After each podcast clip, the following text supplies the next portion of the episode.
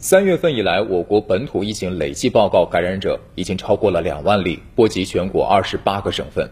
为什么这一轮疫情会波及到这么多的省份？来听一听中国疾控中心流行病学首席专家吴尊友的解读。呃，首先呢，我们要把这个中国的疫情啊，放在世界新冠大流行的环境中来看。那么，这是呢全球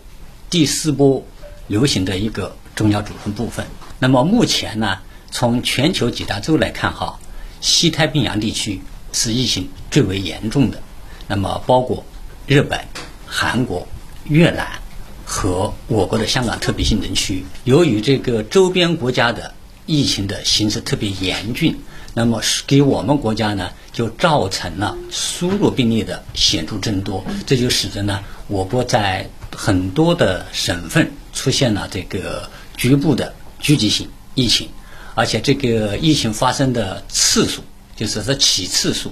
它的规模和二零二一年相比，和二零二零年相比，它都呢远远高出了二零二一年和二零二零年的这个频率和规模。涉及到境外人员的这个进入和货物的进入的话呢，它都把这个传播的风险带进来了。而且呢，由于奥密克戎的传染性强，那么隐匿性强，就是症状比较轻，那么发现比较困难，使得呢我们在第一时间发现最早的病例的话呢，就变得更加困难。这也就造成了的话呢，这个这起疫情的话出现了多点的多个省的这个多起疫情同时发生。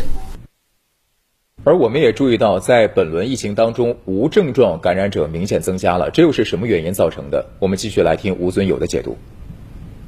一方面呢，是奥密克戎这个变异毒株本身的特点，它本身的致病性的话呢，就不像呢其他的毒株，像德尔塔、阿尔法、伽马强。那么另外一方面的话呢，是由于呢这个我们国家呀，呃，预防接种推进的速度比较快，全国呢已经接近百分之九十的人都完成了全程的呃疫苗接种。那么这些人呢，都有一定的免疫力。那么，由于这两个因素造成的，使得我们发现的这个阳性人当中啊，有这个相当大的比例都是呢没有症状的感染者，